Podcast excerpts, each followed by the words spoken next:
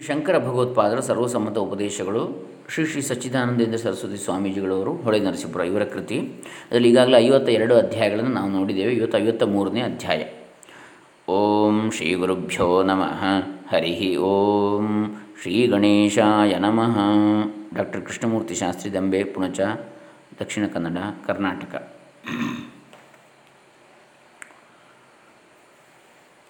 ಗೀತಾ ಪ್ರಸ್ಥಾನದ ಉಪಸಂಹಾರ. ಐವತ್ತ ಮೂರನೆಯ ಅಧ್ಯಾಯ. ಈ ದಿನ ಗೀತಾ ಪ್ರಸ್ಥಾನದ ವಿಚಾರವನ್ನು ಉಪಸಂಹಾರ ಮಾಡಬೇಕಾಗಿದೆ. ಭಗವಂತನು ಅರ್ಜುನನಿಗೆ ಗಾನದಂತೆ ಇಂಪಾಗಿ ಹೇಳಿದ ಹಿತೋಕ್ತಿಯಾದ್ದರಿಂದ ಇದಕ್ಕೆ ಭಗವದ್ಗೀತೆ ಎಂಬ ಹೆಸರು ಬಂದಿರುತ್ತದೆ. ಆದರೆ ಭಗವಂತನೇ ಇದಕ್ಕೆ ಅಭಿಧೇಯವಾಗಿ ಇರುವುದರಿಂದ, ಇದನ್ನು ಭಗವದ್ಗೀತೆ ಎಂದು ಕರೆಯುವುದು ಇನ್ನೂ ಹೆಚ್ಚು ಯುಕ್ತವಾಗಿರುತ್ತದೆ ಎಂದು ಆಗಲೇ ಹೇಳಿರುವುದನ್ನು ನೆನಪಿನಲ್ಲಿಡುವುದು ಲಾಭದಾಯಕವಾಗಿರುತ್ತದೆ. ಭಗವದ್ಗೀತೆಯಲ್ಲಿ ಪ್ರವೃತ್ತಿ ಧರ್ಮ, ನಿವೃತ್ತಿ ಧರ್ಮ ಎಂದು ಎರಡು ಧರ್ಮಗಳನ್ನು ಮುಖ್ಯವಾಗಿ ಹೇಳಿರ್ತದೆ. ಪ್ರವೃತ್ತಿ ಧರ್ಮವನ್ನು ಕರ್ಮಯೋಗವಾಗಿ, ಭಗವಂತನ ಪ್ರೀತ್ಯರ್ಥವಾಗಿ, ಕರ್ಮವನ್ನು ನಿಷ್ಕಾಮನಾಗಿ ಮಾಡುವ ಯೋಗವಾಗಿ ಮಾರ್ಪಡಿಸಿಕೊಂಡು ಅನುಷ್ಠಾನ ಮಾಡಿರುವ ಮುಮುಕ್ಷುಗಳಿಗೆ ಧ್ಯಾನ ಯೋಗವನ್ನು ಹೇಳಿರ್ತದೆ.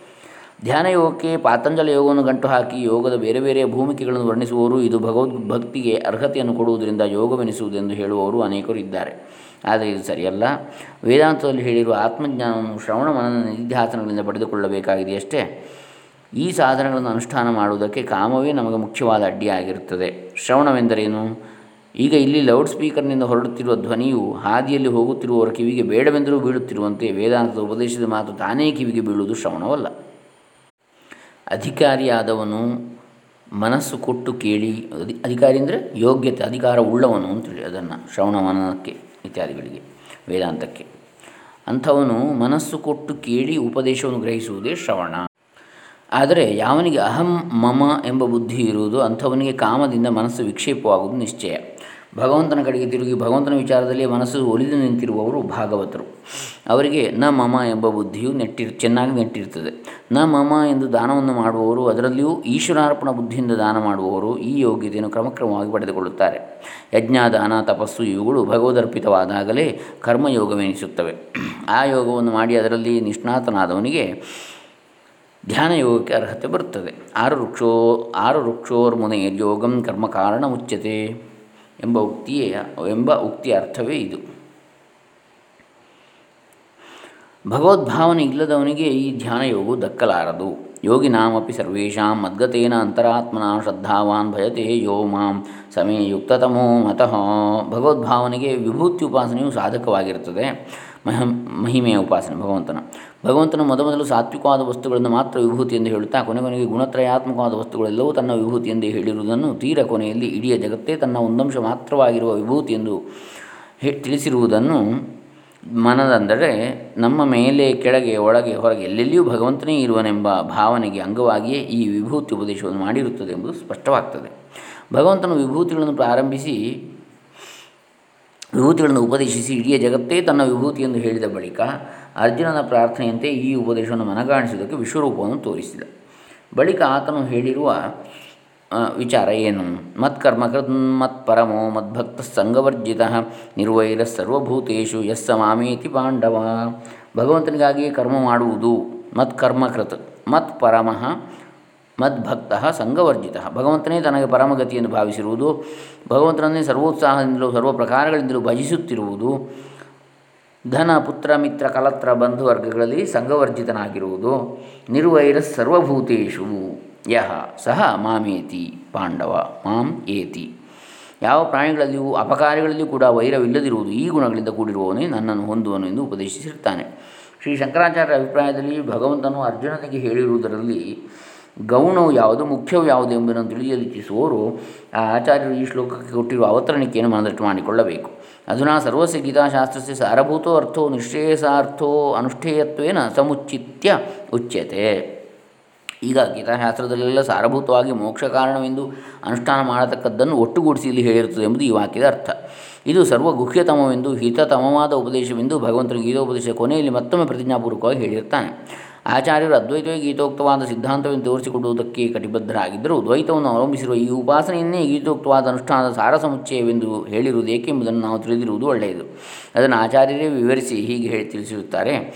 ಯಸ್ಮಾಚ ಅರ್ಜುನಸ್ಯ ಅತ್ಯಂತಮೇವ ಹಿತೈಷಿ ಭಗವಾನ್ ತಸ್ಯ ಸಮ್ಯಕ್ ದರ್ಶನಾನ ಸಮ್ಯಕ್ ದರ್ಶನ ನಾನಾಗಂಧಿತಂ ಸಮ್ಯಕ್ ದರ್ಶನಾನಾಗಂಧಿತಂ ಸಮ್ಯಕ್ ದರ್ಶನ ಅನಾಗಂಧಿತಂ. ಕರ್ಮಯೋಗಂ ಭೇದದೃಷ್ಟಿಂ ಅಂತಮೇವ ಉಪದಿಶತಿ. ಅರ್ಜುನನಿಗೆ ಅತ್ಯಂತವಾಗಿ ಹಿತೈಷಿ ಆಗಿರುವುದರಿಂದ ಭಗವಂತನು ಅವನಿಗೆ ಸಮ್ಯಕ್ ದರ್ಶನದ ಸಂಬಂಧವಿಲ್ಲದ ಭೇದ ದೃಷ್ಟಿಯುಳ್ಳ ಕರ್ಮಯೋಗವನ್ನೇ ಉಪದೇಶಿಸಿರುತ್ತಾನೆ. ಸರ್ವತ್ರ ಸಮದರ್ಶನ ರೂಪವಾದ ಪರಮಾತ್ಮ ಜ್ಞಾನವು ಎಲ್ಲರಿಗೂ ದಕ್ಕುವುದಿಲ್ಲ. ಅದು ಯಾರಿಗೆ ಆಗುವುದೋ ಅವರಿಗೆ ಈಗಲೇ ಇಲ್ಲಿಯೇ ಕೃತಾರ್ಥತೆಯಾಗಿ ಬಿಡುತ್ತದೆ ಆ ಯೋಗ್ಯತೆ ಇಲ್ಲದವರಿಗೆ ಭಗವತ್ ಶರಣತೆಯೇ ಗತಿ ಎಂಬುದು ಆಚಾರ್ಯರ ಅಭಿಪ್ರಾಯ. ಸರ್ವಧರ್ಮಾನ್ ಪರಿತ್ಯಜ್ಯ ಎಂಬ ಶ್ಲೋಕಕ್ಕೆ ಅವತರಣಿಕೆಯಾಗಿ ಅವರು ಹೇಳಿರುವ ವಾಕ್ಯವನ್ನು ನೋಡಿರಿ. ಕರ್ಮಯೋಗನಿಷ್ಠಾಯಾ ಪರಮರಹಸ್ಯಂ ಈಶ್ವರ ಶರಣತಾ ಉಪಸಂಹೃತ್ಯ ಅಥ ಇದಾನಿಂ ಕರ್ಮಯೋಗನಿಷ್ಠಾ ಫಲಂ ಸಮ್ಯಕ್ ದರ್ಶನಂ ಸರ್ವವೇದಾಂತ ವಿಹಿತ ಸಾರಂ ವಕ್ತವ್ಯಮಿತ್ಯಾಹ ಕರ್ಮಯೋಗ ನಿಷ್ಠೆಯಲ್ಲಿ ಪರಮ ರಹಸ್ಯವಾದದ್ದು ಈಶ್ವರನನ್ನು ಶರಣು ಹೊಂದುವುದು. ಅದನ್ನು ಮನ್ಮನಾಭವ ಮದ್ಭಕ್ತಃ ಎಂದು ಹೇಳಿ ಉಪಸಂಹಾರ ಮಾಡಿ, ಇನ್ನು ಈಗ ಕರ್ಮಯೋಗ ನಿಷ್ಠೆಯ ಫಲವಿದೆಯಲ್ಲ ಸರ್ವ ವೇದಾಂತಗಳಲ್ಲಿಯೂ ವಿಹಿತವಾಗಿರುವ ಆ ಸಮ್ಯಕ್ ದರ್ಶನವೆಂಬುದರ ಸಾರವನ್ನು ಹೇಳಬೇಕೆಂದು ಸರ್ವಧರ್ಮಾನ ಪರಿತ್ಯಜ್ಯ ಎಂದು ಹೇಳಿರುತ್ತಾನೆ ಎಂಬುದು ವಾಕ್ಯದ ಅರ್ಥ. ಕರ್ಮಯೋಗದಿಂದ ಚಿತ್ತಶುದ್ಧಿಯನ್ನು ಪಡೆದಿರುವ ಉತ್ತಮಾಧಿಕಾರಿಗಳಿಗೂ ಆತ್ಮಜ್ಞಾನ ನಿಷ್ಠೆಯೇ ನಿಷ್ಠೆಯು ಇಲ್ಲಿಯೇ ಮತ್ತೇನನ್ನೂ ಬಯಸದೆ ಆಗಿಬಿಡುತ್ತದೆ. ಆ ಜ್ಞಾನನಿಷ್ಠೆ ಆದವರೇ ಭರಭಕ್ತರು ನಾಲ್ಕು ವಿಧದ ಭಕ್ತರು ಭಗವಂತನನ್ನು ಭಜಿಸುತ್ತಾರೆ. ಅವರಲ್ಲಿ ಜ್ಞಾನಿಯು ಉತ್ತಮ ಭಕ್ತನು. ತೇಷಾಂ ಜ್ಞಾನಿ ನಿತ್ಯಯುಕ್ತ ಏಕಭಕ್ತಿರ್ವಿಶಿಷ್ಯತೆ, ಪ್ರಿಯೋ ಹಿ ಜ್ಞಾನಿನ ಒತ್ಯರ್ಥಮಹಂ ಸಚ ಮಮ ಪ್ರಿಯ ಉದಾರ ಸರ್ವ ಏವೈದೇ ಜ್ಞಾನೀತ್ವ, ಜ್ಞಾನೀತ್ವಾತ್ಮೈವಮೇ ಮತಂ. ಅಂತೇಳಿ ಬರ್ತದೆ ಭಗವದ್ಗೀತೆಯಲ್ಲಿ.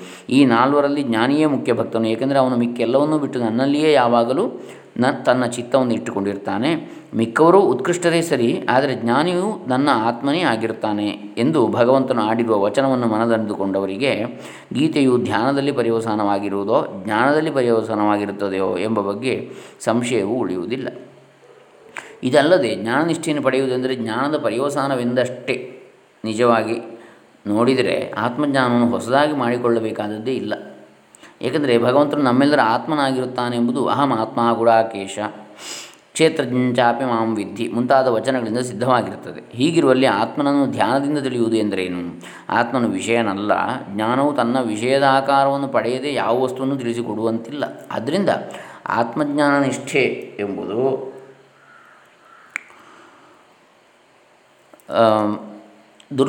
ದುರ್ಲಭವಾಯಿತಲ್ಲ ಎಂದು ಶಂಕಿಸಿ ಆಚಾರ್ಯರು ಹೀಗೆಂದಿರ್ತಾರೆ ಅತ್ಯಂತ ನಿರ್ಮಲತ್ವ, ಅತಿ ಸ್ವಚ್ಛತ್ವ, ಅತಿ ಸೂಕ್ಷ್ಮತ್ವ ಉಪಪತ್ತೇ ಆತ್ಮನಃ.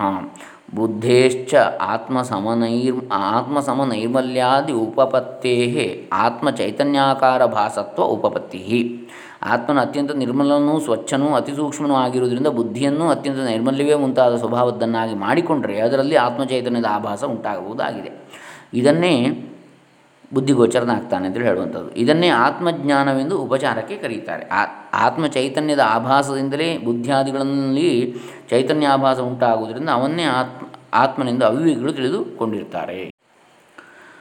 ತಸ್ಮಾದ ಅವಿದ್ಯಾಧ್ಯಾರೋಪ ನಿರು ನಿರಾಕರಣ ಮಾತ್ರ ಬ್ರಹ್ಮಣಿ ಕರ್ತವ್ಯನ್ನದು ಬ್ರಹ್ಮವಿಜ್ಞಾನೇ ಯತ್ನ ಅತ್ಯಂತ ಪ್ರಸಿದ್ಧತ್ವಾತ್. ಅವಿದ್ಯಾಕಲ್ಪಿತ ನಾಮರೂಪ ವಿಶೇಷಾಕಾರ ಅಪಹೃತ ಬುದ್ಧೀನಾಂ ಅತ್ಯಂತ ಪ್ರಸಿದ್ಧಂ ಸುವಿಜ್ಞೇಯಂ ಆಸನ್ನತರಂ ಆತ್ಮಸ್ವರೂಪಮಪಿ ಅಪ್ರಸಿದ್ಧಂ ದುರ್ವಿಜ್ಞೇಯಂ ಅತಿದೂರಂ ಅನ್ಯದಿವಚ ಪ್ರತಿಭಾತಿ ಅವಿವೇಕಿನಾಂ. ಬಾಹ್ಯಾಕಾರ ನಿವೃತ್ತ ಬುದ್ಧೀನಾಂತೂ ಲಬ್ಧ ಗುರುವಾತ್ಮ ಪ್ರಸಾದಾನಾಂ ನಾತಃ ಪರಸ್ಸುಖಂ ಸುಪ್ರಸಿದ್ಧಂ ಸುವಿಜ್ಞೇಯಂ ಸು ಆಸನ್ನತರಂ ಅಸ್ತಿ. ತಥಾ ಚ ಉಕ್ತಂ ಪ್ರತ್ಯಕ್ಷಾವಗಮಂ ಧರ್ಮ್ಯಂ ಇತ್ಯಾದಿ. ಗೀತಾಭಾಷ್ಯ ಹದಿನೆಂಟು ಐವತ್ತು. ಆದ್ದರಿಂದ ಅವಿದ್ಯೆಯಿಂದ ಆರೋಪಿತವಾಗಿರುವುದನ್ನು ಅಲ್ಲಗಳೆಯುವುದೊಂದೇ ಬ್ರಹ್ಮದ ವಿಷಯದಲ್ಲಿ ಮಾಡಿಕೊಳ್ಳಬೇಕಾಗಿದೆಯೇ ಹೊರತು ಬ್ರಹ್ಮದ ವಿಜ್ಞಾನಕ್ಕಾಗಿ ಪ್ರಯತ್ನವನ್ನೇನು ಮಾಡಬೇಕಾದದ್ದಿರುವುದಿಲ್ಲ. ಏಕೆಂದರೆ ಬ್ರಹ್ಮವು ಅತ್ಯಂತ ಪ್ರಸಿದ್ಧವಾಗಿರುತ್ತದೆ. ಅವಿದ್ಯೆಯಿಂದ ಕಲ್ಪಿತವಾಗಿರುವ ನಾಮರೂಪಗಳು, ಆಯಾ ಆಕಾರಗಳು ಅಪಹರಿಸುವ ಬುದ್ಧಿಯುಳ್ಳವರಿಗೆ ಅತ್ಯಂತ ಪ್ರಸಿದ್ಧವೂ ಸುಲಭವಾಗಿ ತಿಳಿಯತಕ್ಕದ್ದು ಅತಿ ಸಮೀಪದಲ್ಲಿರುವ ತಮ್ಮ ಆತ್ಮನೇ ಆಗಿರುವುದು ಆಗಿದ್ದರೂ ಆ ಬ್ರಹ್ಮವು ಅಪ್ರಸಿದ್ಧವಾಗಿಯೂ ತಿಳಿಯುವುದಕ್ಕೆ ಕಷ್ಟವಾದದ್ದಾಗಿಯೂ ಅತಿ ದೂರದಲ್ಲಿರುವುದಾಗಿಯೂ ತಮಗಿಂತ ಬೇರೆಯಾದದ್ದು ಆಗಿರುವಂತೆ ತೋರುತ್ತಿರುತ್ತದೆ. ಆದರೆ ಹೊರಗಿನ ವಿಷಯಗಳ ಆಕಾರವನ್ನು ಬಿಟ್ಟು ಹಿಂತಿರುಗಿದ ಬುದ್ಧಿಯವರು, ಗುರುವಿನ ಮತ್ತು ಪರಮಾತ್ಮನ ಪ್ರಸಾದವನ್ನು ಪಡೆದುಕೊಂಡವರು ಆಗಿರುವವರಿಗೆ ಇದಕ್ಕಿಂತ ಸುಲಭವೂ ಸುಪ್ರಸಿದ್ಧವೂ ಸುವಿಜ್ಞೇಯವೂ ತೀರ ಹತ್ತಿರವಿರುವುದು ಮತ್ತೊಂದಿರುವುದಿಲ್ಲ ಎಂಬುದು ಭಾಷ್ಯವಾಕ್ಯದ ಅರ್ಥ. ನಮ್ಮ ಆತ್ಮನಾದ ಪರಮಾತ್ಮನು ಇದನೋ ಇಲ್ಲವೋ ಎಂಬುದಕ್ಕಿಂತ ದಡ್ಡತನವು ಇನ್ಯಾವುದು? ಸದ್ದು ಮಾಡದಿರಿ ಸರ್ವೇಂದ್ರಿಯಗಳಿರ, ಮುದ್ದು ರಾಮನ ಪೂಜಿಪೆ ಎಂದು ಒಬ್ಬ ಭಕ್ತನು ಕೇಳಿಕೊಂಡಿರುವಂತೆ ಪ್ರಮಾಣಗಳಿರ. ನಿಮ್ಮ ಸಹಾಯವೇನು ಬೇಕಾಗಿಲ್ಲ. ನನ್ನ ಆತ್ಮನೇ ಆಗಿರೋ ಪರಮಾತ್ಮನಲ್ಲಿ ನಿಷ್ಠೆಯನ್ನು ನಾನೇ ಪಡೆಯುತ್ತೇನೆ. ನೀವು ಮಾತ್ರ ಸುಮ್ಮನಿರಿ ಎಂದೇ ಜ್ಞಾನಿ ಭಕ್ತನು ಹೇಳಿಕೊಳ್ಳುತ್ತಿರುತ್ತಾನೆ. ಪರಮಾತ್ಮನು ಎಷ್ಟು ಮಹಿಮೆಯುಳ್ಳವನು, ಯಾವ ಸ್ವರೂಪವುಳ್ಳವನು ಎಂಬುದನ್ನು ಜ್ಞಾನಿ ಭಕ್ತನೇ ಈ ನಿಷ್ಠಾರೂಪವಾದ ಪರಭಕ್ತಿಯಿಂದಲೇ ಅರಿತುಕೊಂಡು ಜ್ಞಾನ ಸಮಕಾಲದಲ್ಲಿಯೇ ಆ ಪರಮಾತ್ಮನಲ್ಲಿ ಪ್ರವಿಷ್ಟನಾಗುತ್ತಾನೆ. ಗೀತೆಯ ಹದಿನೆಂಟು ಅಧ್ಯಾಯದಲ್ಲಿ ಐವತ್ತೈದನೇ ಶ್ಲೋಕ. ಭಗವಂತನು ಅರ್ಜುನನಿಗೆ ಉಪದೇಶಿಸುವುದಕ್ಕೆ ಮೊದಲು ಮಾಡಿದ್ದು ಜ್ಞಾನನಿಷ್ಠೆ, ಕರ್ಮನಿಷ್ಠೆ ಎಂಬ ಎರಡೇ ಎಂದು ಆತನೇ ಹೇಳಿರುತ್ತಾನೆ. ಧ್ಯಾನಯೋಗ, ಭಕ್ತಿಯೋಗ ಇವೆಲ್ಲ ನಡುವೆ ಎಲ್ಲಿಂದ ಏಕೆ ಬಂದವು ಎಂದು ಕೆಲವರು ಶಂಕಿಸುತ್ತಾರೆ. ಇವೆಲ್ಲ ಕರ್ಮಯೋಗದ ಒಳಭೇದಗಳು ಎಂದು ಆಗಲೇ ಈ ಶಂಕೆಗೆ ಪರಿಹಾರವನ್ನು ಹೇಳಿರುತ್ತೇನೆ. ಬಾಕ್ಯವಾದ ಕರ್ಮಯೋಗವನ್ನು ಈಶ್ವರಾರ್ಪಣ ಬುದ್ಧಿಯಿಂದ ಸರ್ವಕರ್ಮಾನುಷ್ಠಾನವನ್ನು ಮಾಡಿ ಚಿತ್ತಶುದ್ಧಿಯನ್ನು ಹೊಂದಿದವನು. ಸರ್ವಕರ್ಮ ಸನ್ಯಾಸವನ್ನು ಮಾಡಿ ಶ್ರವಣವನ್ನು ನಿಧ್ಯಾಸನಗಳಿಂದ ಆತ್ಮಜ್ಞಾನವನ್ನು ಸಂಪಾದಿಸಿ ಆತ್ಮಜ್ಞಾನ ನಿಷ್ಠೆಯಲ್ಲಿ ನಿಂತು ಕೃತಕೃತ್ಯನಾಗಬೇಕು ಎಂಬುದೇ ವೇದಾಂತ ಸಮ್ಮತವಾದ ಗೀತಾರ್ಥವು. ಭಗವದ್ಗೀತೆಯ ಸಾರ ಸಂಗ್ರಹವೇನೆಂದರೆ ವೈರಾಗ್ಯ ಭಾವನೆಯಿಂದ ಬಾಕ್ಯ ಭಾವನೆಯನ್ನು ತೊರೆದು ಭಗವದ್ಭಕ್ತನಾಗಬೇಕು. ತೇಷಾಂ ಸತತಯುಕ್ತಾನಾಂ ಭಜತಾಂ ಪ್ರೀತಿಪೂರ್ವಕಂ ದದಾಮಿ ಬುದ್ಧಿಯೋಗಂತಂ ಯೇನ ಮಾಮುಪಯಾಂತಿ ತೇ ತೇಷಾಮೇವಾನುಕಂಪಾರ್ಥಮಹಮಜ್ಞಾನಜಂ ತಮಹಂ ನಾಶಯಾಮ್ಯಾತ್ಮಭಾವಸ್ಥೋ ಜ್ಞಾನದೀಪೇನ ಭಾಸ್ವತಃ ಎಂದು ಭಗವಂತನೇ ಹೇಳಿರುತ್ತಾನೆ। ಮಿಕ್ಕೆಲ್ಲವನ್ನು ಬಿಟ್ಟು ಭಗವಂತನನ್ನೇ ಭಜಿಸುವವರೇ ಆತನನ್ನು ಪಡೆದುಕೊಳ್ಳುವರು। ಅವರಲ್ಲಿ ಕನಿಕರದಿಂದ ಭಗವಂತನೇ ಅವರ ಹೃದಯದಲ್ಲಿ ಇದ್ದುಕೊಂಡು ಧಗಧಗನೆ ಉರಿಯುವ ಜ್ಞಾನದೀಪದಿಂದ ಅಜ್ಞಾನದ ಕತ್ತಲೆಯನ್ನು ಹೋಗಲಾಡಿಸುತ್ತಾನೆ। ಆಚಾರ್ಯರು ತಮ್ಮ ಭಾಷ್ಯದಲ್ಲಿ ಬರೆದಿರುವ ಈ ಜ್ಞಾನದೀಪದ ವರ್ಣನೆಯನ್ನು ತಿಳಿಸಿ ಈ ಗೀತೋಪನ್ಯಾಸಗಳನ್ನು ಇಲ್ಲಿಗೆ ಉಪಸಂಹಾರ ಮಾಡ್ತೇನೆ.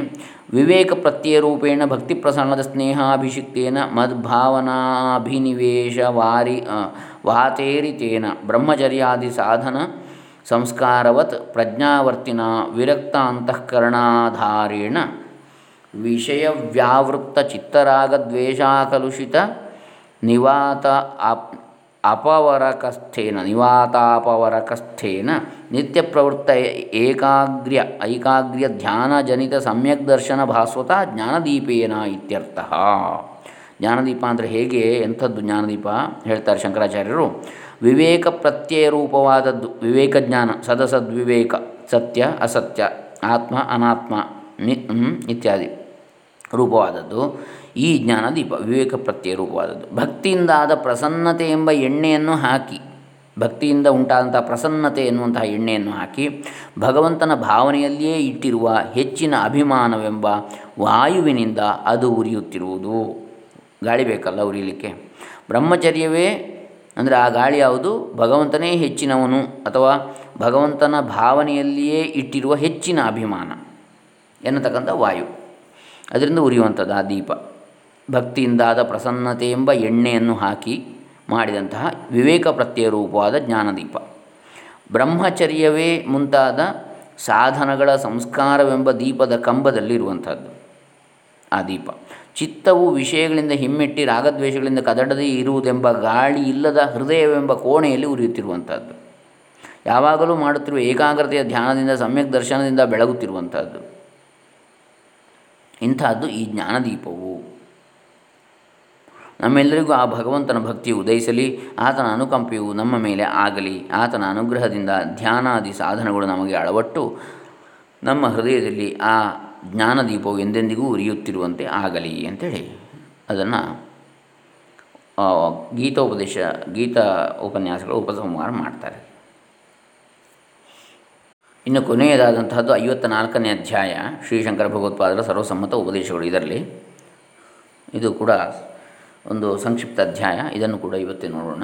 ಐವತ್ತ ನಾಲ್ಕನೇದು ಸ್ವಲ್ಪ ಹೆಚ್ಚು ಕಡಿಮೆಯಾಗಿ ಈಗ ಎರಡು ತಿಂಗಳುಗಳ ಕಾಲ ನಾನು ಶ್ರೀ ಶಂಕರಾಚಾರ್ಯ ಸರ್ವಸಮ್ಮತ ಉಪದೇಶಗಳು ಎಂಬ ಹೆಸರಿನಿಂದ ಉಪನ್ಯಾಸ ಮಾಡ್ತಾ ಬಂದಿರ್ತೇನೆ. ಈ ದಿನ ಈ ಉಪನ್ಯಾಸ ಮಾಲಿಕೆಯ ಉಪಸಂಹಾರವನ್ನು ಮಾಡ್ತಾ ಇದ್ದೇನೆ. ಶ್ರೀ ಶಂಕರ ಭಗವತ್ಪಾದರವರು ಮಾಡಿರುವ ಉಪದೇಶಗಳು ಅವರ ಸ್ವಕಪೋಲ ಕಲ್ಪನೆಯಿಂದ ಮಾಡಿದವುಗಳಲ್ಲ. ಅವಕ್ಕೆ ಉಪನಿಷತ್ತುಗಳು ಗೀತಾಭಾಷಾ ಬ್ರಹ್ಮಸೂತ್ರ ಎಂಬ ಪ್ರಸ್ಥಾನ ತ್ರಯದ ಆಧಾರವಿದೆ. ಮಿಕ್ಕ ಭಾಷ್ಯಕಾರರುಗಳು, ಅನೇಕರು ಇದೇ ಆಧಾರದ ಮೇಲೆ ತಮ್ಮ ಸಿದ್ಧಾಂತ ಕಟ್ಟಡವನ್ನು ಕಟ್ಟಿರುತ್ತಾರೆ. ಆದರೂ ಆಚಾರ್ಯರ ಸಿದ್ಧಾಂತದಲ್ಲಿ ಒಂದು ಅಸಾಧಾರಣ ವಿಶೇಷವಿರುತ್ತದೆ. ಉಪನಿಷತ್ತುಗಳಲ್ಲಿರುವ ಪ್ರಕ್ರಿಯೆಯನ್ನು ಅನುಸರಿಸಿ ಜಾಗೃತ ಸ್ವಪ್ನ ಸುಷುಪ್ತಿಗಳೆಂಬ ಮೂರು ಅವಸ್ಥೆಗಳ ಅನುಭವವನ್ನು, ಅನುಭವದಲ್ಲಿ ಮಿಕ್ಕೆಲ್ಲವನ್ನು ಅಡಕ ಮಾಡಿ ನಮ್ಮೆಲ್ಲರಿಗೂ ಒಬ್ಬನೇ ಪರಮೇಶ್ವರನ ಆತ್ಮನಾಗಿರುತ್ತಾನೆಂದು ಸರ್ವಸಾಕ್ಷಿಯಾದ ಆತನು ಇರುತ್ತಾನೆಂಬುದು ಸರ್ವ ಅನುಭವ ಸಿದ್ಧವಾಗಿರುವುದೆಂದು ತೋರಿಸಿಕೊಟ್ಟಿರುವುದು ಆಚಾರ್ಯರ ಉಪದೇಶಗಳನ್ನು ಎಲ್ಲ ಕಾಲದವರಿಗೂ, ಎಲ್ಲ ದೇಶದವರಿಗೂ ಸಮ್ಮತವಾಗುವಂತೆ ಮಾಡಿರುತ್ತದೆ. ನಮ್ಮಲ್ಲಿರುವ ಪರಮಾತ್ಮನನ್ನು ಅರಿತುಕೊಳ್ಳುವುದೇ ನಮ್ಮೆಲ್ಲರ ಜೀವನಕ್ಕೆ ಹೆಗ್ಗುರಿಯಾಗಬೇಕು. ಇದನ್ನು ತಿಳಿಸುವುದಕ್ಕೆ ಮಂತ್ರ, ತಂತ್ರ, ತಪಸ್ಸು, ಅದ್ಭುತ ಮಹಿಮೆ ಇವುಗಳು ಯಾವುವೂ ಉಪಯೋಗಕ್ಕೆ ಬೀಳುವುದಿಲ್ಲ. ವೇದಾಂತದಲ್ಲಿ ಹೇಳಿರುವ ಪ್ರಕಾರದಿಂದ ಅದನ್ನು ನೇರವಾಗಿ ಅರಿತು ಕೃತಾರ್ಥರಾಗಬೇಕಾಗಿದೆ ಅದನ್ನು ತಿಳಿದರೆ ಈಗಲೇ ಇಲ್ಲಿಯೇ ಪರಮ ಪುರುಷಾರ್ಥವು ಅದನ್ನು ಅರಿತುಕೊಳ್ಳದಿದ್ದರೆ ನಮಗೆ ಈ ಸಂಸಾರದಿಂದ ಎಂದಿಗೂ ಮುಕ್ತಿ ಆಗುವಂತಿಲ್ಲ ಜನನ ಮರಣ, ಸ್ವರ್ಗ ನರಕ, ಸೃಷ್ಟಿ ಪ್ರಳಯ ಇವುಗಳು ಒಂದಾಗುತ್ತಲೇ ಒಂದು ಆಗುತ್ತಲೇ ಇರುವವು. ನಮ್ಮ ಸಂಸಾರ ದುಃಖವು ಮಾತ್ರ ತಪ್ಪಲಾರದು. ಆದರೆ ಇದೇ ಪ್ರಪಂಚವು ಆನಂದಮಯವಾಗಬೇಕಾದರೆ ನಾವು ವೇದಾಂತ ವಿಹಿತವಾದ ಮಾರ್ಗದಿಂದ ಅಂತರ್ಮುಖರಾಗಿ ನಮ್ಮಲ್ಲಿಯೇ ಆ ನಿತ್ಯ ಶುದ್ಧ ಬುದ್ಧ ಮುಕ್ತವಾದ, ಮುಕ್ತನಾದ ಪರಮಾತ್ಮನನ್ನು ಕಂಡುಕೊಳ್ಳಬೇಕು. ಬಗೆ ಬಗೆಯ ಕನ್ನಡಿಗಳ ಮೂಲಕ ನೋಡುವವರಿಗೆ, ವಸ್ತುಗಳು ಬಗೆ ಬಗೆಯ ಬಣ್ಣದವಾಗಿರುವಂತೆ ತೋರುವ ಹಾಗೆಯೇ ಇಂದ್ರಿಯಗಳ ಮೂಲಕವಾಗಿ ನೋಡುತ್ತಿರುವವರೆಗೂ ನಮಗೆ ಜಗತ್ತು ಶಬ್ದಸ್ಪರ್ಶಾದಿ ರೂಪವಾಗಿ ಕಾಣುತ್ತಿರುವುದು. ಆ ವಸ್ತುಗಳಲ್ಲಿ ರಾಗದ್ವೇಷಗಳು ಉಂಟಾಗಿ ನಾವು ಕಾಮವಶರಾಗಿ ಕರ್ಮಗಳನ್ನು ಮಾಡುತ್ತಾ ಅನಿತ್ಯ ಫಲಗಳನ್ನು ಅನುಭವಿಸುತ್ತಾ ಮತ್ತೆ ಮತ್ತೆ ಸಂಸಾರದಲ್ಲಿ ತೊಳೆದಾಡುತ್ತಿರುವೆವು. ವಿವೇಕಿಗಳಾದ ನಾವು ಶಾಶ್ವತವಾದ ಫಲವನ್ನು ಕೊಡುವ ಸಾಧನಗಳನ್ನು ಕೈಗೊಳ್ಳಬೇಕು ಎಂದು ದೃಢ ಸಂಕಲ್ಪವನ್ನು ಮಾಡಬೇಕು. ಅದರಲ್ಲಿಯೂ ನಿತ್ಯವಾದ ಪರಮಪುರುಷಾರ್ಥವನ್ನು ಕೊಡುವ ವೇದಾಂತ ಜ್ಞಾನವನ್ನು ಸಂಪಾದಿಸಿಕೊಳ್ಳುವುದಕ್ಕೆ ಪ್ರಯತ್ನವನ್ನು ಮಾಡಬೇಕು. ಶಂಕರಾಚಾರ್ಯರ ಭಾಷ್ಯವನ್ನು ಓದಬೇಕು. ಅವುಗಳ ಸಾರವನ್ನು ಗ್ರಹಿಸಬೇಕು. ಅಧ್ಯಾತ್ಮ ಸಾಧನೆಗಳನ್ನು ಮಾಡಿ ಕೃತಾರ್ಥರಾಗಬೇಕು. ಶಾಂಕರ ಭಾಷೆಗಳು ಸಂಸ್ಕೃತದಲ್ಲಿವೆ. ಸಂಸ್ಕೃತವು ನಮ್ಮ ದೇಶದ ಸಂಸ್ಕೃತಿಯ ಭಂಡಾರವಾಗಿರುವ ಭಾಷೆ. ಅದರಲ್ಲಿ ಮಾತ್ರವೇ ಬ್ರಹ್ಮವಿದ್ಯೆಯನ್ನು ವಿವರಿಸುವ ಮೂಲ ಗ್ರಂಥಗಳಿರ್ತವೆ ಯಾರು ಬ್ರಹ್ಮವಿದ್ಯೆಯನ್ನು ಸಂಪಾದಿಸಬೇಕೆನ್ನುವರೋ, ಯಾರು ನಮ್ಮ ದೇಶದ ಸಂಸ್ಕೃತಿಯನ್ನು ಉಳಿಸಬೇಕೆನ್ನುವರೋ, ಅವರು ಅವಶ್ಯವಾಗಿ ಸಂಸ್ಕೃತವನ್ನು ಕಲಿಯಬೇಕು. ಸಂಸ್ಕೃತವನ್ನು ವೇದಾಂತವನ್ನು ತಿಳಿದುಕೊಳ್ಳುವುದು ನಮ್ಮನ್ನು ಸುಸಂಸ್ಕೃತರನ್ನಾಗಿ ಮಾಡುತ್ತವೆ. ಮಿಕ್ಕ ದೇಶಗಳಲ್ಲಿಯೂ ಸಂಸ್ಕೃತಿಯ ಅಭಾ, ಆಭಾಸವಿದೆ. ಮಿಕ್ಕ ದೇಶಗಳಲ್ಲಿಯೂ ಉತ್ತಮವಾದ ಭಾಷೆಗಳಿವೆ. ಆ ದೇಶಗಳ ಭಾಷೆಗಳಲ್ಲಿಯೂ ಸಾತ್ವಿಕ, ರಾಜಸ, ತಾಮಸ ವಿಚಾರಗಳು ಇರ್ತವೆ ಆದರೆ ಅತ್ಯಂತ ಸಾತ್ವಿಕ ವಿಚಾರಗಳಿಗೆ ಅಗ್ರಸ್ಥಾನವನ್ನು ಕೊಟ್ಟಿರುವ ಉಚ್ಚ ಸಂಸ್ಕೃತಿಯ ಭಾಷೆ ಎಂದರೆ ಸಂಸ್ಕೃತವೇ. ಈಗಿನ ಅನೇಕ ದೇಶಗಳು ಈಗಿನ ಅನೇಕ ದೇಶಗಳು ಮನುಷ್ಯನ ಭೋಗಕ್ಕೆ ಹೆಚ್ಚಿನ ಬೆಲೆಯನ್ನು ಕೊಟ್ಟಿವೆ. ಅವುಗಳ ಏಳಿಗೆಯು ಮನುಷ್ಯನನ್ನು ಮನುಷ್ಯರು ತಿನ್ನುವ ಸ್ಥಿತಿಗೆ ಏರಿಸುವುದರಿಂದ ಬಂದಿರುತ್ತದೆ. ಆದರೆ ನಮ್ಮ ದೇಶದಲ್ಲಿ ಮನುಷ್ಯನಲ್ಲಿ ಮಾತ್ರವಲ್ಲ, ಸರ್ವಭೂತಗಳಲ್ಲಿ ಒಬ್ಬ ಪರಮಾತ್ಮನೇ ಆತ್ಮನಾಗಿರುತ್ತಾನೆ ಎಂಬ ಪವಿತ್ರವಾದ ಉಪದೇಶವನ್ನು ಬೋಧಿಸುವ ವೇದಾಂತದಿಂದ ಉನ್ನತಿಯನ್ನು ಸಾಧಿಸಲಾಗಿದೆ. ಮನುಷ್ಯನನ್ನು ಮನುಷ್ಯನು ತುಳಿಯಬಹುದು, ಆದರೆ ಎಲ್ಲರಲ್ಲಿಯೂ ಇರುವವನು ಒಬ್ಬನೇ ಆತ್ಮನು ಎಂಬ ಘನತತ್ವವನ್ನು ಇಲ್ಲವಾಗಿಸುವುದಕ್ಕೆ ಯಾರಿಂದಲೂ ಆಗಲಾರದು. ಆ ಪರಮಾತ್ಮನು ನಮ್ಮ ಕಣ್ಣಿಗೆ ಕಣ್ಣಾಗಿ, ಕಿವಿಗೆ ಕಿವಿಯಾಗಿ, ಉಸಿರಿಗೆ ಉಸಿರಾಗಿ, ಮನಸ್ಸಿಗೂ ಮನಸ್ಸಾಗಿರುವವನು. ನಿತ್ಯ ನಿರತಿಶಯ, ಆನಂದ ಸ್ವರೂಪನು. ಹಾಗಾಗಿ ಇಲ್ಲಿ ಒಬ್ಬರನ್ನೊಬ್ಬರು ತುಳಿದು ಹೋದರೆ ನಾವು ನಮಸ್ಕಾರ ಮಾಡ್ತೇವೆ. ಯಾಕೆ? ಎಲ್ಲರೊಳಗಿರುವಂತಹದ್ದು ಪರಮಾತ್ಮ ಎನ್ನುವಂತಹ ಒಂದು ಭಾವದಿಂದ. ಇಂತಹ ಪರಮಾನಂದ ಸ್ವರೂಪನಾದ ಪರಮಾತ್ಮನನ್ನು ಮರೆತು ನನಗಿಷ್ಟು ಸುಖವನ್ನು ಕೊಡಿ ಎಂದು ಇಂದ್ರಿಯಗಳನ್ನು ಬೇಡಿಕೊಳ್ಳುವುದು ಎಂಥ ಮೂರ್ಖತನ? ಈ ಪರಮಾತ್ಮ ತತ್ವವನ್ನು ಸಾರ್ವತ್ರಿಕ ಅನುಭವದ ಆಧಾರದಿಂದ ವೇದಾಂತದಲ್ಲಿ ತಿಳಿಸಿಕೊಟ್ಟಿದೆ ಎಂಬುದನ್ನು ಶಂಕರ ಭಗವತ್ಪಾದರವರು ತೋರಿಸಿ ನಮ್ಮೆಲ್ಲರಿಗೂ, ನಮಗೆಲ್ಲರಿಗೂ ಸಮ್ಮತವಾಗುವಂತೆ ಉಪದೇಶಿಸಿರುತ್ತಾರೆ. ಅತ್ಯಂತ ಸುಲಭವಾದ ಶೈಲಿಯಿಂದ ವಿಷಯವನ್ನು ಪ್ರತಿಪಾದಿಸಿರುವುದು ಅವರ ಭಾಷೆಯ ವಿಶೇಷ. ಅವರ ಬೋಧೆಯಲ್ಲಿ ಯಾವ ರಹಸ್ಯವೂ ಇಲ್ಲ. ಅದರಲ್ಲಿ ಅನುಭವವಿದೆ, ತರ್ಕವಿದೆ, ಅದನ್ನು ಅರಿತುಕೊಂಡ ಮಹಾಪುರುಷನ ಮುಖಚರ್ಯೆಯೇ ಬದಲಾಯಿಸುವುದು. ಅವನ ಮುಖದಲ್ಲಿ ಆನಂದದ ಕಳೆಯು ಚಿಮ್ಮುತ್ತಿರುವುದು. ಇದೇನು ಬ್ರಹ್ಮಜ್ಞಾನಿಯತೆ ಕಾಣುತ್ತಿರುವೆಯಲ್ಲ ಎಂದು ಉಪನಿಷತ್ತಿನಲ್ಲಿ ಒಬ್ಬ ಗುರು ಕೃತಾರ್ಥನಾದ ತನ್ನ ಶಿಷ್ಯನನ್ನು ಕೇಳಿರ್ತಾನೆ. ಬ್ರಹ್ಮಜ್ಞಾನಿಗೆ ಶೋಕ ಮೋಹಗಳು ಇರುವುದಿಲ್ಲ. ಯಾವ ಅವಸ್ಥೆಯಲ್ಲಾದರೂ ಆನಂದದಿಂದಿರುವುದೇ ಅವನ ಸ್ವಭಾವ. ಈ ವಿದ್ಯೆಯನ್ನು ಪಡೆದವನು ಯಾವನೇ ಆಗಲಿ ಅವನಿಗೆ ಸರ್ವಾತ್ಮ ಭಾವ ಬಂದಿರುವುದು ನಿತ್ಯಾನಂದವು ವಶವಾಗಿರುವುದು. ಇಂದು ನಾವು ವೇದಾಂತ ದೊಡ್ಡ ದೊಡ್ಡ ಮಾತುಗಳನ್ನು ಆಡುತ್ತಿದ್ದೇವೆ. ಆದರೆ ನಿಜವಾದ ವೇದಾಂತದ ಸಭೆಯನ್ನು ಕಂಡುಕೊಳ್ಳಬೇಕಾದರೆ ಶ್ರೀ ಶಂಕರಾಚಾರ್ಯ ಭಾಷೆಗಳಿಗೆ ಮೊರೆ ಹೋಗಬೇಕು. ಅವು ಸಂಸ್ಕೃತ ಭಾಷೆಯಲ್ಲಿರುತ್ತವೆಯಲ್ಲ ಎಂದು ಗೊಣಗಬೇಕಾದ ಅವಶ್ಯಕತೆ ಇಲ್ಲ. ಈಗ ನಮ್ಮ ಸುದೈವದಿಂದ ದೇಶ ಭಾಷೆಗಳಿಗೆಲ್ಲ ಭಾಷೆಗಳು ಅನುವಾದಿತವಾಗಿರುತ್ತವೆ. ಅದರಲ್ಲಿಯೂ ನಮ್ಮ ಕನ್ನಡಕ್ಕೆ ಅವು ಮೂಲ ಸಹಿತವಾಗಿ ಟಿಪ್ಪಣಿ, ಸಾರಾದಿಗಳೊಡನೆ ಬಂದಿರುತ್ತವೆ. ಆದ್ದರಿಂದ ನಾವು ಮನಸ್ಸು ಮಾಡಿದರೆ ಶಂಕರಾಚಾರ್ಯ ಅಭಿಪ್ರಾಯಗಳನ್ನು ತಿಳಿದುಕೊಳ್ಳುವುದಕ್ಕೆ ಬಹಳ ಪ್ರಯಾಸವೇನೂ ಆಗುವಂತಿಲ್ಲ. ಆದರೆ ತತ್ವದ ಅನುಭವವನ್ನು ಬರೆಯ ಪುಸ್ತಕದ ಪಾಠದಿಂದ ಪಡೆಯುವುದು ಆಗಲಾರದು. ಅದಕ್ಕೆ ಸಾಧನಗಳು ಬೇಕು. ಈಗಿನ ಸ್ಥಿತಿಯಲ್ಲಿ ನಾವು ಎಂಥ ಉದಾತ್ತ ಭಾವನೆಗಳ ಮಾತುಗಳನ್ನು ಆಡುತ್ತಿದ್ದರೂ ನಮ್ಮ ಶುದ್ಧಿ ಇರುವುದಿಲ್ಲ. ರಾಜಸ ತಾಮಸ ವೃತ್ತಿಗಳು ಅದರಲ್ಲಿ ತುಂಬಿರುತ್ತವೆ. ಶ್ರೀರಾಮಕೃಷ್ಣ ಪರಮಹಂಸರು ಹೇಳಿರುವಂತೆ, ಕೆಲವು ಪಕ್ಷಿಗಳು ಆಕಾಶದಲ್ಲಿ ಎಷ್ಟೋ ಮೇಲಕ್ಕೆ ಹೋದರೂ ಅವುಗಳ ಕಣ್ಣು ನೆಲದ ಮೇಲೆ ಬಿದ್ದಿರುವ ಮಾಂಸದ ತುಂಡಿನ ಮೇಲೆ ನೆಟ್ಟಿರುವಂತೆ, ನಾವು ವೇದಾಂತ ಜ್ಞಾನದ ಮಾತುಗಳನ್ನು ಆಡುತ್ತಿದ್ದರೂ ನಮ್ಮ ಮನಸ್ಸು ಕಾಮಭೋಗಗಳಲ್ಲೇ ನಿಂತಿರುತ್ತದೆ. ಅದನ್ನು ಶಾಸ್ತ್ರೀಯ ಕರ್ಮಗಳಿಂದ ಸಂಸ್ಕಾರಗೊಳಿಸಿಕೊಳ್ಳಬೇಕು. ಈಗ ನಮ್ಮಲ್ಲಿ ಅನೇಕರು ತಮ್ಮ ಕುಲಗೋತ್ರಗಳು, ಕರ್ಮಾಚಾರಗಳು ಮರೆತು ಹೋಗುವಷ್ಟು ಸ್ಥಿತಿಗೆ ಬೆಳೆದು ಬಂದಿಳಿದಿದ್ದಾರೆ. ಈ ಸ್ಥಿತಿಯು ತಪ್ಪಬೇಕಾದರೆ ಮತ್ತೆ ನಮ್ಮ ಅಧ್ಯಾತ್ಮ ವಿದ್ಯೆಯಲ್ಲಿ ಆಸಕ್ತಿ ಹೆಚ್ಚಬೇಕು. ಉತ್ತಮವಾದ ಆಚಾರ ವಿಚಾರಗಳನ್ನು ನಾವು ಅಳವಡಿಸಿಕೊಳ್ಳಬೇಕು. ಭಗವಂತನನ್ನು ಶ್ರದ್ಧಾಭಕ್ತಿಗಳನ್ನು ಹೆಚ್ಚಿಸಿಕೊಳ್ಳಬೇಕು. ಗುರು ಹಿರಿಯರನ್ನು ಗೌರವಿಸಿ ಅವರಿಂದ ತತ್ವಶ್ರವಣವನ್ನು ಮಾಡುವ ಅಭ್ಯಾಸ ಉಂಟಾಗಬೇಕು. ಹುಬ್ಬಳ್ಳಿಯ ಜನರು ವೇದಾಂತ ಶ್ರವಣದಲ್ಲಿ ತೋರಿಸಿರುವ ಆಸಕ್ತಿಯು, ಶ್ರದ್ಧೆಯು, ಉತ್ಸಾಹವು ನನಗೆ ಆಶ್ಚರ್ಯವನ್ನು ಸಂತೋಷವನ್ನು ಉಂಟು ಮಾಡಿರುತ್ತದೆ ಅಂತೇಳಿ ಹೇಳ್ತಾರೆ ಶ್ರೀ ಶ್ರೀ ಸ್ವಾಮೀಜಿಯವರು. ಸಚ್ಚಿದಾನಂದ ಸರಸ್ವತಿ ಸ್ವಾಮೀಜಿ, ಹೊಳೆ ನರಸೀಪುರ ಇವರು ಹುಬ್ಬಳ್ಳಿಯಲ್ಲಿ ಮಾಡಿದ್ದಂಥ ಪ್ರವಚನ ಇದು. ಈಗಿನ ಕಾಲದಲ್ಲಿ ಜನರು ವ್ಯವಹಾರದಲ್ಲಿಯೇ ಮುಳುಗಿರ್ತಾರೆ. ಪರಮಾರ್ಥ ವಿಚಾರಕ್ಕೆ ಎಲ್ಲಾದರೂ ಒಂದು ದಿನ ಒಂದು ಗಂಟೆ ಹೊತ್ತನ್ನು ವಿನಿಯೋಗಿಸಿದ್ದಕ್ಕೆ ಸಿದ್ಧರಾಗಿರುವವರು ಅತ್ಯಂತ ವಿರಳ. ಹೀಗಿರುವಲ್ಲಿ ಎರಡು ತಿಂಗಳ ಕಾಲ ಸತತವಾಗಿ ಉತ್ಸಾಹಶೀಲರಾಗಿ ಸಕಾಲಕ್ಕೆ ಬಂದು ಚಿತ್, ಏಕಾಗ್ರ ಚಿತ್ತತೆಯಿಂದ ಶ್ರವಣ ಮಾಡುವುದೆಂದರೆ ಯಾರಿಗೆ ತಾನೇ ಆಶ್ಚರ್ಯವಾಗಲಾರದು? ನಮ್ಮ ಜನರಲ್ಲಿ ಇನ್ನೂ ಇಷ್ಟರ ಮಟ್ಟಿನ ಅಧ್ಯಾತ್ಮ ವಿದ್ಯಾ ಆಸಕ್ತಿ ಇದೆ ಎಂಬುದನ್ನು ತಿಳಿದು ಯಾರಿಗೆ ತಾನೇ ಸಂತೋಷವಾಗಲಾರದು? ತದ್ವಿಧಿ ಪ್ರಣಿಪಾತೇನ ಪರಿಪ್ರಶ್ನೇನ ಸೇವಯಾ ಎಂದು ಭಗವಂತನು ಹೇಳಿರುವಂತೆ ಜಿಜ್ಞಾಸೆಯ ಒತ್ತಡವು ಹೆಚ್ಚಾಗಿ ಸದ್ಗುರುಗಳನ್ನು ಹುಡುಕಿಕೊಂಡು ಹೋಗಿ ಅವರಲ್ಲಿ ತತ್ವ ವಿಚಾರವನ್ನು ಮಾಡುವವರು ಈ ಕಾಲದಲ್ಲಿಯೂ ಅಲ್ಲಲ್ಲಿ ಸಿಕ್ಕಬಹುದು. ಸರ್ವಜ್ಞನಾಗಿರುವ ಪರಮಾತ್ಮನು ನಮ್ಮಲ್ಲಿರುತ್ತಾನೆ. ಆತನು ಸರ್ವಸಾಕ್ಷಿ ಆಗಿರುವುದರಿಂದ ನಮ್ಮ ಆಚಾರ ವಿಚಾರಗಳು ಯಾವುವೂ ಆತನಿಗೆ ತಿಳಿಯದೇ ಇಲ್ಲ ಎಂಬುದನ್ನು ಅರಿತು ಸ್ವಲ್ಪ ಮಟ್ಟಿಗಾದರೂ ನಾವು ನಾವು ನಮ್ಮ ನಮ್ಮನ್ನು ಸುಧಾರಿಸಿಕೊಳ್ಳುವುದಕ್ಕೆ ಪ್ರಯತ್ನಿಸುವಂತೆ ಆದರೆ ಈ ಎರಡು ತಿಂಗಳುಗಳ ಉಪನ್ಯಾಸ ಮಾಲಿಕೆಯು ವ್ಯರ್ಥವಾಗದು. ಸದಾಚಾರವು ಸದ್ವಿಚಾರವು ದೊರೆತು ಕೃತಾರ್ಥರಾಗುವಂತೆ ನಮ್ಮೆಲ್ಲರನ್ನೂ ಆ ಭಗವಂತನು ಅನುಗ್ರಹಿಸಲಿ. ಓಂ ತತ್ಸತ್ ಶ್ರೀ ಶ್ರೀ ಸಚ್ಚಿದಾನಂದಾರ್ಪಿತಮಸ್ತು ಬ್ರಹ್ಮಾರ್ಪಿತಮಸ್ತು ಓಂ ತತ್ಸತ್ ಇಲ್ಲಿಗೆ ಶ್ರೀ ಶಂಕರ ಭಗವತ್ಪಾದರ ಸರ್ವಸಮ್ಮತ ಉಪದೇಶವೇ ಅಂತಕ್ಕಂತಹ ಕೃತಿ ಮುಕ್ತಾಯವಾಯಿತು. ಮುಂದೆ ಮುಂದಿನ ಕೃತಿಯನ್ನು ನಾಳೆ ನಾಳೆ ದಿವಸದಿಂದ ಆರಂಭಿಸೋಣ. ಹರೇ ರಾಮ. ಶ್ರೀ ಸಚ್ಚಿದಾನಂದ ಅರ್ಪಿತಮಸ್ತು ಓಂ ತತ್ಸತ್.